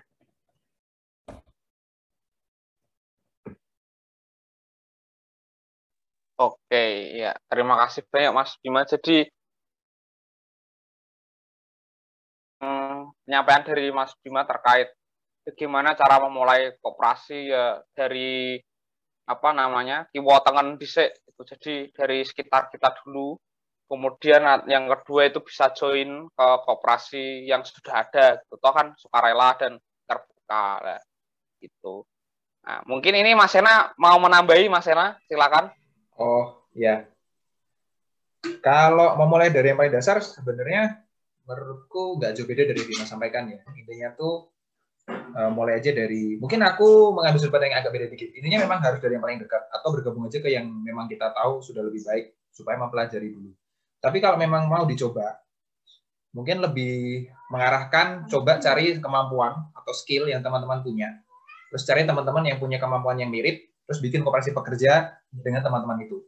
Ini yang nanti sore akan diceritakan oleh Sanggari harusnya ya, Bim. Sanggari itu teman-teman dari bisa, bisa dibilang seniman. Dan mereka ya sesama seniman desainer grafis berusaha untuk yuk kita punya kemampuan apa terus kita pengen hidup dari sini. Tapi kita pengen hidup dari sini dengan cara yang lebih adil. Bukan cuma tinggal ya udah join ke agensi mana join ke perusahaan besar yang mana gitu. Mereka memiliki skill yang memang ya mereka dari passion maupun mampu untuk hidup dari situ tapi belum sepenuhnya ya masih proses. Nah beberapa kali kita juga nemu teman-teman di Gapatna juga ada nih dari misalnya Niko ada kalau nggak salah Niko nih dia bikin kemampuan dia punya kemampuan menulis terutama ada jago SEO juga jadi dia bikin blog sama teman-teman. Gitu sama teman-temannya dia ya ini blognya ini menjadi kooperasi isinya penulis gitu. tipikal yang kita lihat saat ini kooperasi pekerja ini belum populer ya di Indonesia. Mungkin teman-teman pernah dengar kooperasi karyawan ya. Itu tuh biasanya ya ada misalnya Telkomsel perusahaannya terus pegawainya bikin kooperasi pegawai. Tapi antara koperasi dengan PT itu dua entitas berbeda. Kalau koperasi pekerja itu satu entitas perusahaan di mana dimiliki oleh para pekerjanya. Nah, bayanganku kalau misalnya mau tadi Mas Bimo memberikan guideline-nya ya dan pengalaman, tapi kalau yang kita lihat akhir-akhir ini orang-orang tuh tertarik dengan koperasi pekerja. Karena tadi punya kemampuan, punya keahlian, ada beberapa orang yang nggak harus sama ya, bisa jadi komplementer.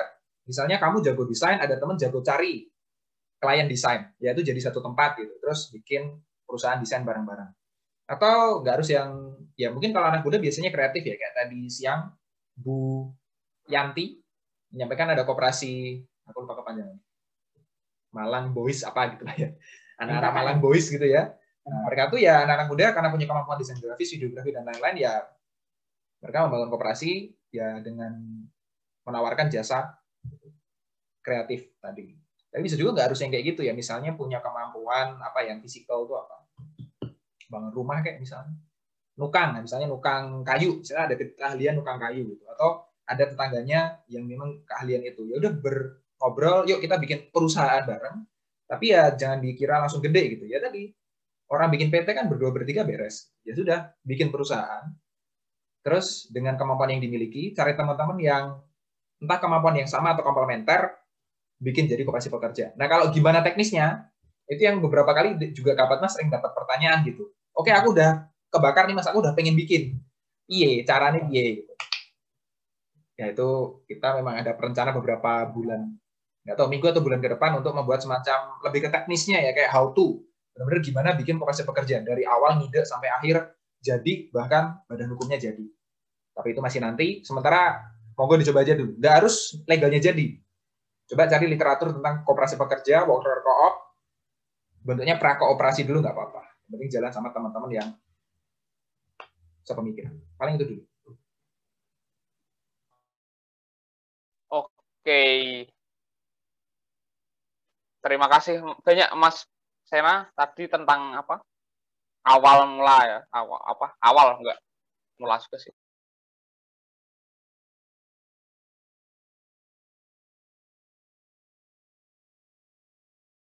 Halo, halo. Bagaimana ya, suara saya terdengar? Oke, okay, okay, terdengar.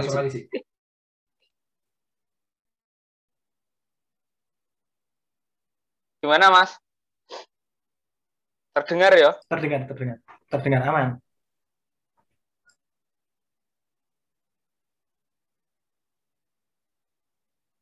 Mungkin kita uh, langsung ke pertanyaan yang vote-nya lebih banyak. Ini ada anonimus juga nih. Kenapa kok namanya bencana alam Mas Fahri?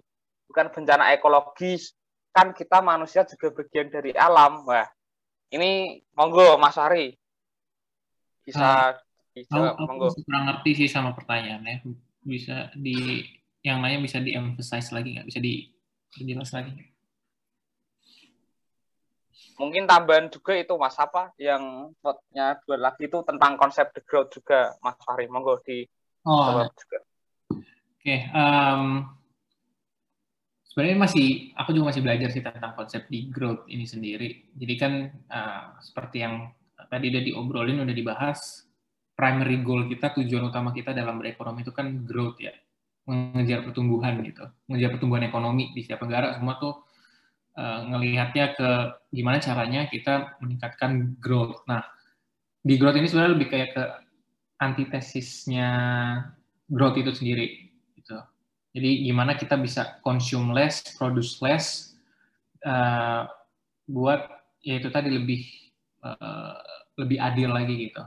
Tadi baru sempat uh, coba dengar podcast ya tentang di growth ngomongin uh, pentingnya sebenarnya untuk mengetahui dulu tentang material growth sama economic growth. Economic growth kayak yang tadi uh, aku bahas terkait uh, GDP atau PDB Eh, dalam uh, perekonomian di suatu negara, PDB di suatu negara. Sedangkan material growth itu pertumbuhan uh, en, apa ya bahan-bahan atau en, yang mentransfer energi itulah kayak misalnya uh, pohon atau ngebakar uh, fosil gitu kan. Nah um, di growth ini gimana caranya kita bisa menurunkan dua hal ini sih gitu. Karena uh, ada sebenarnya ada satu satu konsep lagi namanya green growth. Green growth itu sebenarnya mencoba tetap menurunkan material growth, yaitu ya energi-energi tadi yang bikin kerusakan alam, tapi tetap menaikkan uh, growth ekonomi gitu. Nah, tapi ternyata yang ku tahu kalau hal itu nggak nggak bisa nggak bisa kayak gitu. Kalau misalnya emang mau turun uh, growth yang material, yang ekonomik juga mesti turun. Nah, itu gimana kita bisa hidup uh, dengan konsep di growth itu. Eh, kita produce less, consume less gitu. Lebih sedikit ngeproduksi, lebih sedikit mengkonsumsi gitu. Itu sih yang aku tahu sejauh ini ya. Masih belajar soalnya.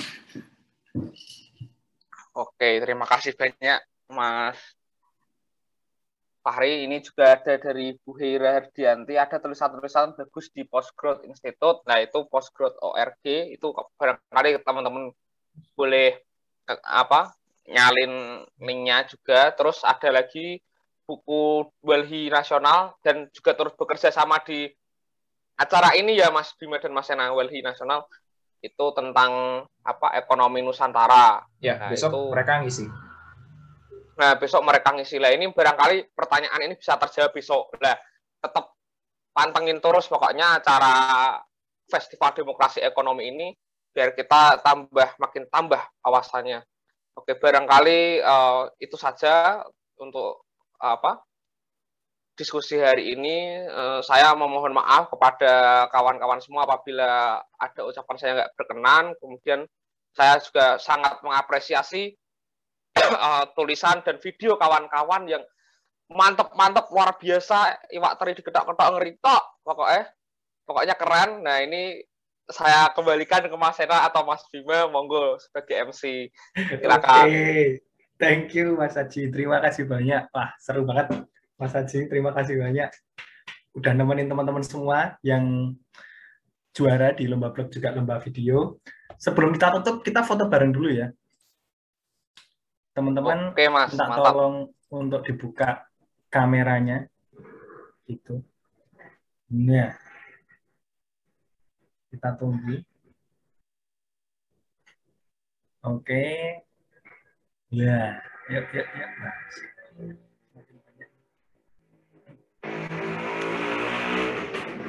Oke. Udah ready belum? Oke, oke. Kita tunggu kita lagi ya. Masih nambah, nambah, nambah, nambah. Oke. Oke. Oh, Oke, okay. masih masih nambah kayak. Ya ditunggu, ditunggu, ditunggu. Woi, woi. Sip, sip, sip. Oke, okay, yuk. Tiga, dua, satu. Terima kasih teman-teman. Makasih ya. Sampai berjumpa kembali. Nanti sore jam setengah empat harusnya. Nah, jam setengah empat akan ada sesi selanjutnya ini dari teman-teman muda. Judul sesinya itu kooperator generasi baru. Nanti bisa ketemu sama teman-teman dari Kayahara, Sanggari, dan Kinder. Oke, kita rehat dulu. Sampai berjumpa nanti sore. Dadah.